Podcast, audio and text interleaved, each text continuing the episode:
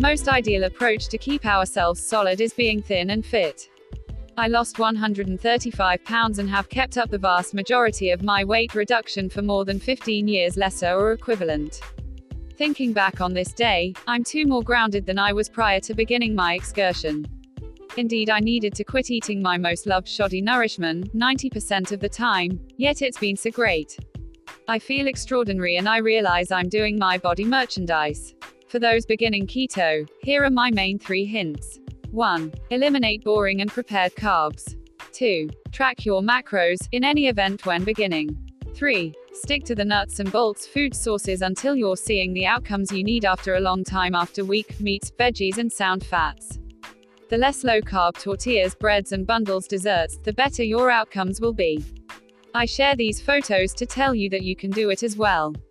Everyone is extraordinary. Continue onward and continue to attempt until you discover what works for you and your body. Offer my page with loved ones that would discover my tips and plans accommodating case.